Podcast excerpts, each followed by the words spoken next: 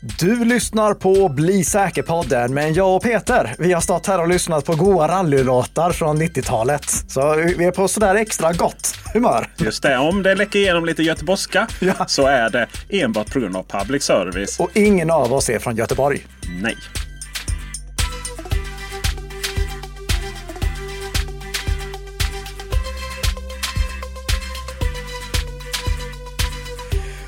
Så, god morgon, god morgon kära lyssnare och välkomna till Bli säker-podden som alltså inte är på göteborgska den här gången heller. Eh, det här är ett avsnitt som kommer att eh, handla om lite motsatsen som eh, avsnitt 200 7 handlade om. För avsnitt 207 det handlade ju om hur flera abonnenter kunde dela på en IP-adress. Men kan flera webbplatser också dela på en IP-adress? Och vilka konsekvenser får det för vår integritet? Varför får det en eh, konsekvens för vår integritet? Och har vi någon lösning på det? Allt det här får ni svar på i veckans poddavsnitt som är inspelat när då, Peter? Den eh, 3 augusti. Just det. Kvällen 3 augusti. Det, vi är sådär lite övertrötta vid det här laget. Det. Där, därav eh, den här goa stämningen. Tankepausen där var för att jag bara, är vi, är vi redan inne i augusti? Herregud, i himmelriket. Och eh, andra saker som man kan börja fundera på var man är någonstans. Det är nämligen det faktumet att vi har en rättelse här. Ja, men innan vi går in på rättelse så ska jag också flika in här att det här är en podd som spelas in i ett oberoende samarbete mellan Nika Systems och Bredband2 och släpps den fjärde. Så, nu kan vi skärpa oss Peter. Just det, det är Ja, korrekt. Ja. Och rättelsen, vad var det för rättelse vi behöver flika in här också? Jo, i förra veckans avsnitt, då påstod jag att eh, Facebook Messenger inte stödde totalstreckskryptering i webbläsarversionen. Men Jag eh, fick ett meddelande från en av våra lyssnare i Facebook Messenger som var totalstreckskrypterat i min webbläsare. Snyggt. Ja, så eh, tack för den rättningen och eh, en ursäkt till eh, Facebook här för att jag hävdade att deras webbklient inte stödde totalstreckskryptering. precis, och med det så går vi vidare och pratar om Mastodon. Ja, det gör vi. Och där har vi en god nyhet och en dålig nyhet. Vilken börjar vi med? Nej, men du har ju haft problem och eh, det tycker jag att vi ska prata om. Ja, okej, då tar vi det först. Jag beslutade mig eh, nu tidigare i veckan för att migrera över alla mina Mastodon-konton från mastodon.social till vår egen Mastodon-instans. Problemet var att vid två av de tre migreringarna så kraschade Mastodon.social. Så jag har tappat typ 300 följare på Mastodon. Men eh, den sista migreringen, den gick i alla fall smärtfritt. Det var tyvärr vårt engelska konto som inte har några följare i princip, tror det är fem stycken. Så eh, det, det gick inget vidare. Eh, men eh, nu är i alla fall eh, kontona migrerade. Men jag får ju säga att jag har viss förståelse för att eh, vissa saker kan kännas lite krångligt med Mastodon. Och när sen saker kraschar i samband med att man byter instans, det är ju inte så där jätte eh, förtroendeingivande om jag säger så. Vi får väl hoppas att det var temporärt. Ja. De här engelska följarna, tror du de följer BBCs nya Mastodon? Just det, det är vilken snygg övergång du fick till där. Thank you, sir. Ja, för BBC, de har gjort precis det som jag uppmanade svenska medier att göra, nämligen att skaffa en egen Mastodon-instans. De driver nu ett testprojekt i eh, Storbritannien. BBC är ju eh, Storbritanniens motsvarighet till SVT. Det är inte svenska medier där, det var nästan syftningsfel. Ja, eh, så eh, de- har i alla fall eh, startat det på test för att se ifall det är någonting som tas väl emot. Väldigt glädjande att se. Det är det. Vi- Oj, oj, oj, vad det går snabbt här. Mm. Ja, gör har det. fler övergångar som är riktigt snygga. Vad som är glädjande att se det är ju att Firefox Send återuppstår som en eh, fågel Fenix. Ja, det gör det. Och du- vet, eh, eh, Mozilla och Firefox, det var ju ursprungligen fågeln Phoenix som Just det precis. syftade på. Men Firefox Send, va- varför är det här en så fantastiskt god nyhet? Jo, för Firefox Send, det var den ultimata kostnadsfria filöverföringstjänsten. Den var fantastisk. Det var en reklamfri filöverföringstjänst. Det var en filöverföringstjänst som hade en rimlig lägsta, eller förlåt, högsta gräns på hur stora filer fick vara. Du kunde vara anonym. Den hade öppen källkod och den drevs av Firefox-teamet. Och det, det var inte så att den bara funkar i Firefox, den funkar i alla webbläsare. Till skillnad från vissa andra tjänster som låses till specifika webbläsare. Men? Men vi kan ju inte få ha bra saker. Och tyvärr så slutade Firefox Send i att eh, det missbrukades. Det började användas för att sprida skadeprogram. Mozilla valde att eh, ta ner Firefox Send-tjänsten för att eh, fundera på vad de skulle göra med den.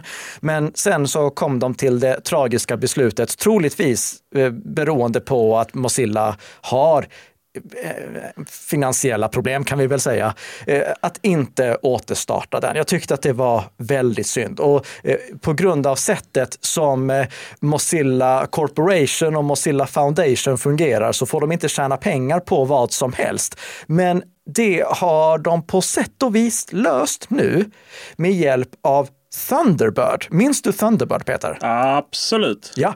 Använder du Thunderbird varenda dag? Eh, den mailklienten såg ut som en påse skridskor så att eh, jag har alltid lite svårt med det.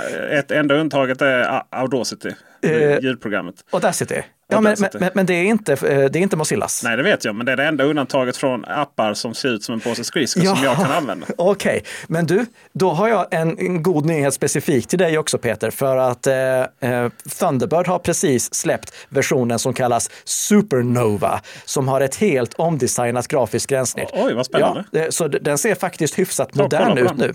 Men det, det var inte det som jag skulle komma till, utan jag skulle komma till någonting som bara kom från ingenstans och avslöjades i eh, Thunderbirds tredje podcastavsnitt. De har en podcast som heter Thundercast.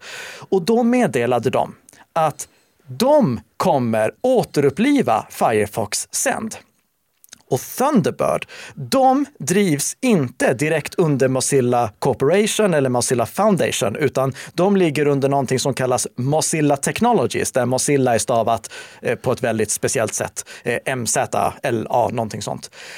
Och de skulle mycket väl kunna göra det här till någon typ av betaltjänst. Det kanske skulle vara någonting som de skulle kunna tjäna pengar på för att finansiera utvecklingen. Jag säger inte att det kommer bli en betaltjänst, för de avslöjade i princip inget annat än att de tänker återuppliva Firefox Send.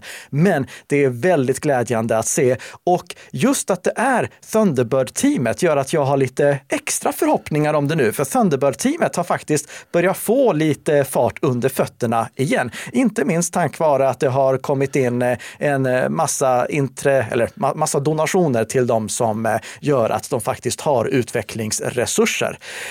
Vi har ju efter att Firefox sen gick i graven inte haft någon sån här riktigt bra tjänst för att föra över filer som vi inte kan skicka via eh, direktmeddelanden för att de är för stora eller skicka via mail för att vi inte bör skicka dem via mail överhuvudtaget. Eh, det har liksom inte funnits någon perfekt reklamfri, kostnadsfri, öppen källkodstjänst. Det närmsta vi har haft, det är Tresorit Send Tresorit Send, den är reklamfri. Den eh, eh, drivs av ett seriöst företag, Tresorit.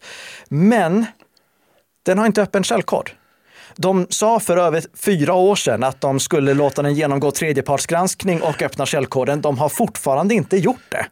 Så eh, eh, det, det, har liksom inte känts lika bra att använda den som det kändes att använda Firefox Send. Så jag får ju säga, det här, det var veckans bästa nyhet. Firefox Send kommer tillbaka. Vi fortsätter med en god nyhet på något som är lite tråkigt. Det tråkiga i detta är att folk använder blåtandsspårare för att förfölja andra människor. Alltså sådana här airtags. Just det, ja. Precis. Airtags ja. Någonting som vi tog upp i eh, poddavsnitt 199. Att det, ja, man använder dem, man stoppar ner, smugglar ner dem här i någons väska eller någonting och så kan man se var, var den här personen rör sig. då. Och Apple har ju skydd mot det här. Om det är en airtag och eh, den som blir förföljd då har en iPhone så kan det komma upp som en notis att, en, eh, att en, en, en tagg följer med den eller en spårare. Nu drar då Google igång med detta också. Och det var någonting som man lovade under Google I.O. 2023 att det skulle ske. Det hela är ju då en trestegsraket varav punkt 1 är det viktigaste. Och det är just den här notisen som kommer i våra Android-mobiler om en okänd Bluetooth-spårare följer oss. det måste också då korrelera med att ägaren till den här blåtandspåraren inte är med då. Eh, för, ja, för i så fall så kan det vara. ja. eh, men om jag har en spårare och hänger med Karl Nicka så är det inte så att han, han blir spårare av mig. då. Eh, så det, det, det, fungerar alltså som på iPhone? Att, det fungerar ja. som på iPhone. Dessvärre så fungerar det också bara som med iPhone.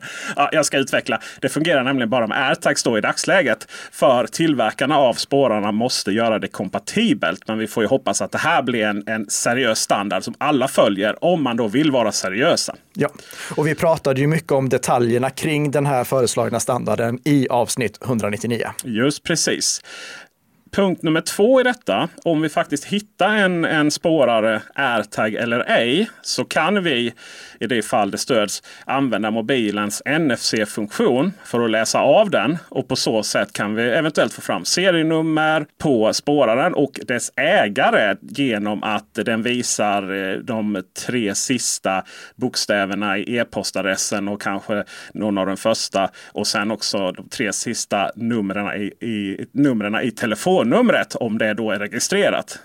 Och det är ju samma sak där, liksom att seriösa bolag kommer ju då behöva göra detta och ha möjlighet att göra detta eh, på, det, på så sätt som vi då pratar om i avsnitt 199 tredje då, det är ju att eh, som man har sett i så spionfilmer. Vi drar igång en manuell svepning och ser om det är några spårar i närheten en så kallad manuell scanning. Och då får vi då upp alla spårare, alltså våra egna. Eh, eh, Karl-Emil Nicka som man har dem med sig och så. Liksom, eh, utan allting. Eh, så vi behöver inte liksom vara rädda om det är någonting som kommer upp där. Eh, det är ju bara om de är okända som de kommer upp automatiskt. Okända och följer med oss. Precis, ja. tack för den rättningen.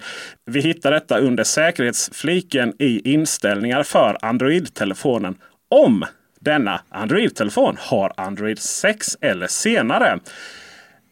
Och att det har rullats ut just till din telefon. Ja. Och i vanlig ordning är ju det lite oklart när. Ja, jag eh, kollade precis innan vi gick in hit för att spela in ifall jag hade fått det till min Pixel och det hade jag inte. Nej, så är det. Mm, men jag hoppas att fått det till nästa vecka. Det, jag, jag, tänkte göra en sån här liten skärminspelning för att visa för er som kollar på videoversionen av Bli säker-podden på YouTube. Ja, Men eh, det kan jag inte visa för att eh, min Pixel har inte fått det än. Snart, Karl mm. ja. snart. Men eh, det, det, är ju i princip då alla, Pix, äh, alla Android-mobiler som kommer få det. För vad sa du, Android 6 och 6, senare? Ja. ja. Alltså då uppdaterar de ens Android 6? Nej, de uppdaterar inte ens Android 10 längre. Nej, det är, alltså säkerhetsuppdateringar släpps till Android 11 och senare 11, 12, 12, L och 13. Men de kan fortfarande backporta funktioner till äldre mobiler med hjälp av Google Play. Backporta. Ja, jag har inget bra svenskt ord för det. Nej. Nej.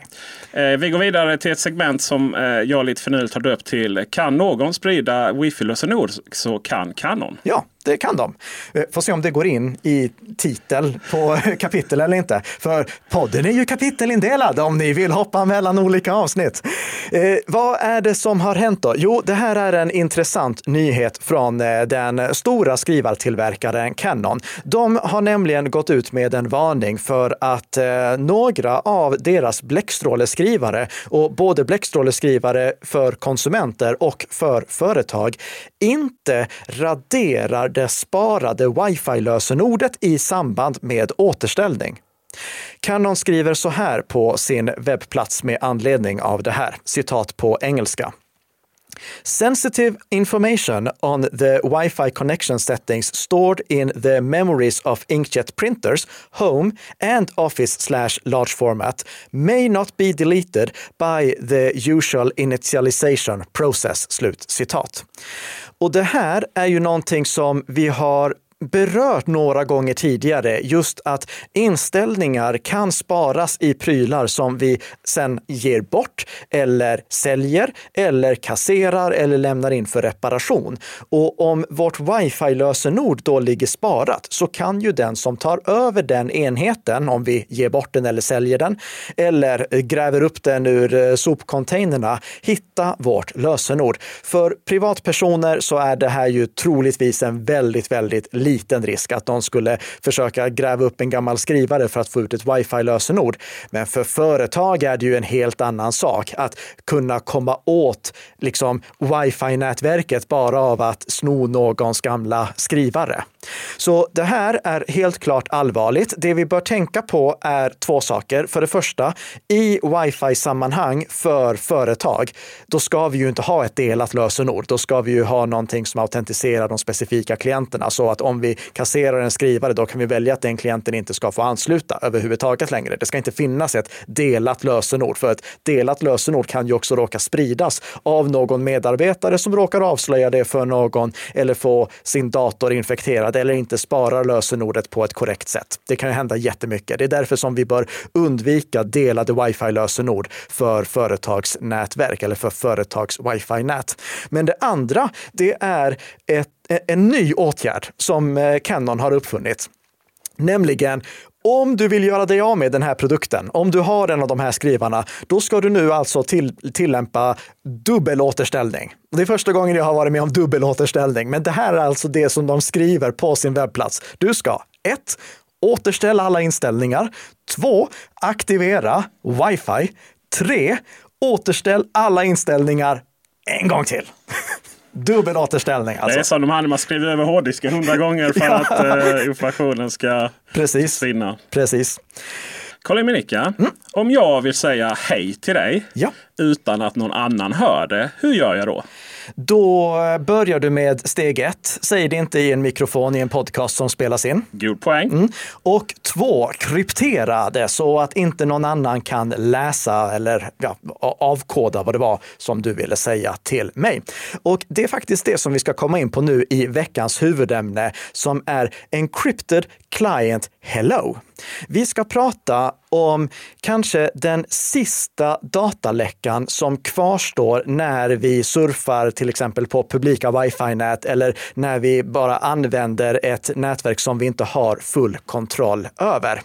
Vi ska också prata om eh, just det som jag sa inledningsvis, alltså att vi har haft ett avsnitt där vi gick igenom hur flera internetabonnenter kunde dela på samma IP-adress. Och nu kommer vi in på att flera webbplatser kan dela på samma IP-adress. Och sist men inte minst så ska vi anknyta till någonting aktuellt som har hänt nu den senaste månaden som gör att vi kommer ett steg närmare att lösa problemet. För att vi ska kunna förstå problemet så måste vi ha lite backstory. När du eh, sitter på ett publikt wifi-nät, Peter, Mm. Då eh, vet du att vi tidigare sa att det var jätteviktigt att du skulle använda en VPN. Och sen så har vi sagt med åren att det har blivit mindre och mindre viktigt eftersom all den trafik, nästintill all den trafik som du skickar är krypterad med TLS. Det, det står HTTPS i adressfältet eller det finns ett hänglås. Snart är det så självklart att trafiken är krypterad att det inte ens kommer finnas ett hänglås för att vi bara förutsätter det. Och det innebär att ingen som sitter på samma publika wifi-nät kan se informationen som du skickar till och från de webbplatser du besöker. Det vet vi sedan tidigare. Någonting vi också vet sedan tidigare är att det finns ett undantag från vad som är krypterat. Det finns någonting som fortfarande är okrypterat och som läcker, nämligen DNS-uppslagen. För att du ska kunna ansluta till en webbplats så måste din dator veta vilken IP-adress som hör ihop med domännamnet som du skriver i adressfältet. Då skickar du en DNS-förfrågan och den DNS-förfrågan, den går fortfarande i klartext om du inte använder, ja vad heter den funktionen nu Peter? Ja, vad var det? Jag säger som Homer Simpson. DO! DO, precis. DOH, DNS over HTTPS, heter funktionen som gör att vi kan skicka våra DNS-förfrågningar krypterat så att ingen annan kan se dem. Och det är bra. Det, då, då det är typiskt ja, bra, ja. ja. Det, det, det är typiskt bra. Men det finns fortfarande någonting som går att titta på för en utomstående. Och det är vilka IP-adresser som du ansluter till. Och det kommer vi aldrig komma ifrån. Det, det, det kommer alltid att synas om du inte använder en VPN-tjänst. Så det är ytterligare ett skäl att använda en VPN-tjänst. Men eh, det finns också en sak till och det är i många fall det SNI som du skickar med. SNI står för Server Name Indicator och Server Name Indicator indikerar vilket servernamn, håll i dig, som du vill ansluta till. Och vad är det då? Vad, vad fyller det för funktion? Jo, när vi sätter upp en webbserver idag, då kan vi låta flera webbplatser ligga på samma server. Och det ser vi för att om du Peter skulle vilja gå till nickasystems.com, då skickar du en DNS-förfrågan. Vilken IP-adress har nickasystems.com? Och då får du reda på att IPv4-adressen dit är 49.12.191.204. Yep. Och om du skulle vilja gå till chatcontrol.se som eh, ligger på samma server, då ser du att IP-adressen dit är 49.12.191.204. Misstänkt likt misstänkt lik. Faktum är exakt densamma. Eh, de här två eh, domänerna, de, eh, eller de här två webbplatserna, de har olika IPv6-adresser, men de har samma IPv4-adress. Eh, och vi vet ju att det finns massvis av IPv6-adresser, men det finns inte speciellt många IPv4-adresser, som vi pratade om i förrförra avsnittet. Eh, faktum är att jag måste betala för varje IPv4-adress som jag vill ha för en server, men jag kan få i princip oändligt med IPv6-adresser gratis. Ett annat faktum är att de här Eh, de här webbplatserna, de ligger egentligen på en server som heter bravo.nickasystems.net. Så egentligen är det till bravo.nickasystems.net du går, men du ser aldrig det för att du ser bara att du går till nickasystems.com eller chatcontrol.se. Men för att du ska kunna upprätta en säker anslutning till någon av de här webbplatserna, då behöver du ju be om att få certifikatet därifrån. Du ska göra en inledande så kallad handskakning för att upprätta en säker anslutning dit. Och när du börjar ansluta till en webbplats, då skickar du det som vi kallar ett client hello, en hälsningsfras, en hejsan hejsan. Ifall det bara finns en webbplats på den servern, alltså på den IP-adressen, då är det väldigt uppenbart vilken webbplats och vilket certifikat, alltså vilket domän är det som du vill ha ett certifikat att kunna använda. Det, det, det finns bara ett att välja på. Så det är det certifikatet du får. Du skakar hand med den webbplatsen. Allting är frid och fröjd. Men om det finns flera, flera webbplatser på den servern, hur gör du då? Ja, då måste du börja med att berätta att du vill upprätta en säker anslutning till den eller den andra webbplatsen. Till exempel, jag skulle vilja upprätta en säker anslutning till nickasystems.com specifikt. Eller jag vill upprätta en säker anslutning till chatcontrol.se. Men hörde du vad jag sa nu? Jag vill upprätta en säker anslutning till bla bla. Det innebär ju att anslutningen inte är säker. Nej, just det. Därför den, jag har ju inte upprättat den säkra anslutningen än. Och det är precis det som kan läcka fortfarande. SNI, alltså jag vill upprätta en säker anslutning till den domänen på den servern. Det går fortfarande i klartext. Det är en av de sista sakerna som fortfarande kan läcka. Men vi har, hör och häpna, en lösning på det. Lösningen, den heter Encrypted SNI, alltså Encrypted Server Name Indicator. Och Encrypted Server Name Indicator innebär att den informationen som du skickar i den här inledande hälsningen är krypterad. För att du ska kunna göra det krävs det stöd i både webbläsaren och på servern. Och det är webbläsaren som vi nu har börjat få se stöd i. Chrome 115 är den senaste versionen av Chrome. Och i release notesen för Chrome 115 skriver Google så här, citat på engelska.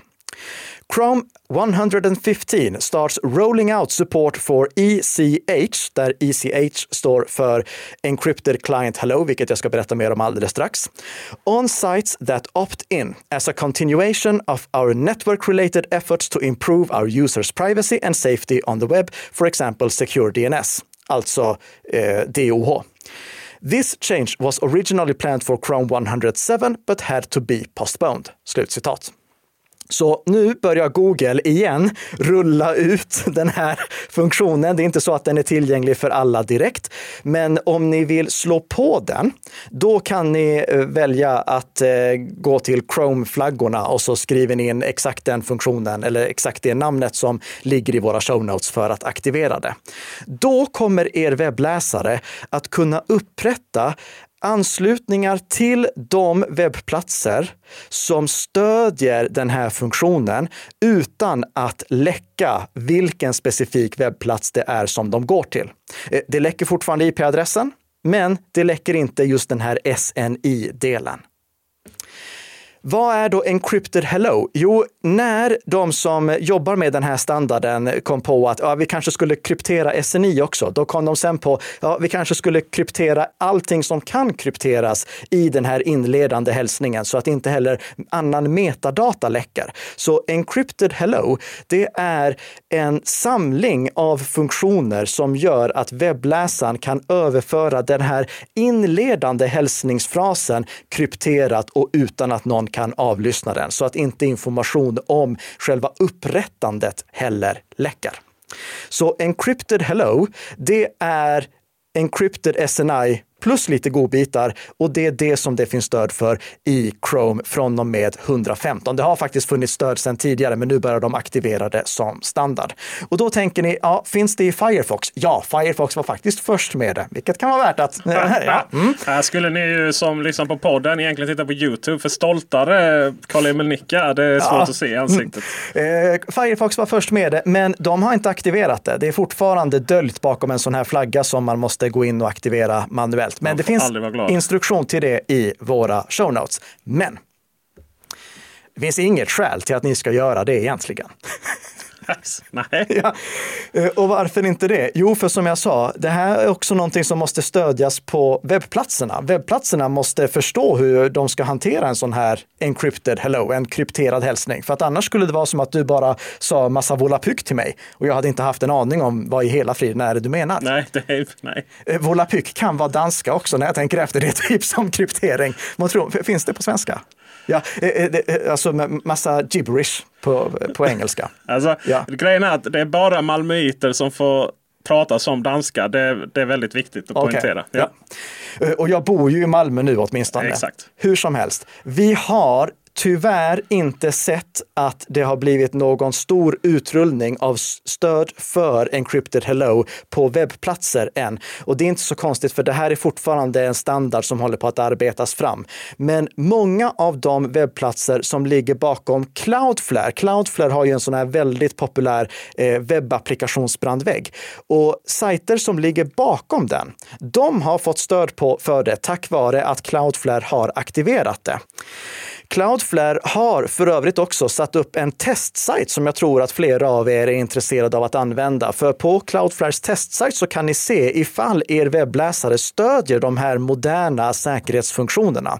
Om ni går till den länken som finns i våra show notes, då kan ni köra ett litet snabbtest på er webbläsare och då ser ni ifall den stödjer fyra funktioner.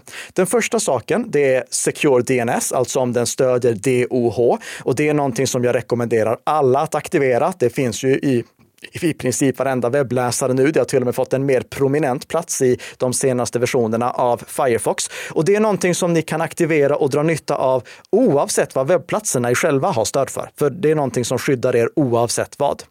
Sen har vi DNSSEC och DNSSEC, det pratade vi med Ann-Marie Eklund Lövinder om. Eh, lyssna jättegärna på det avsnittet om ni vill veta mer.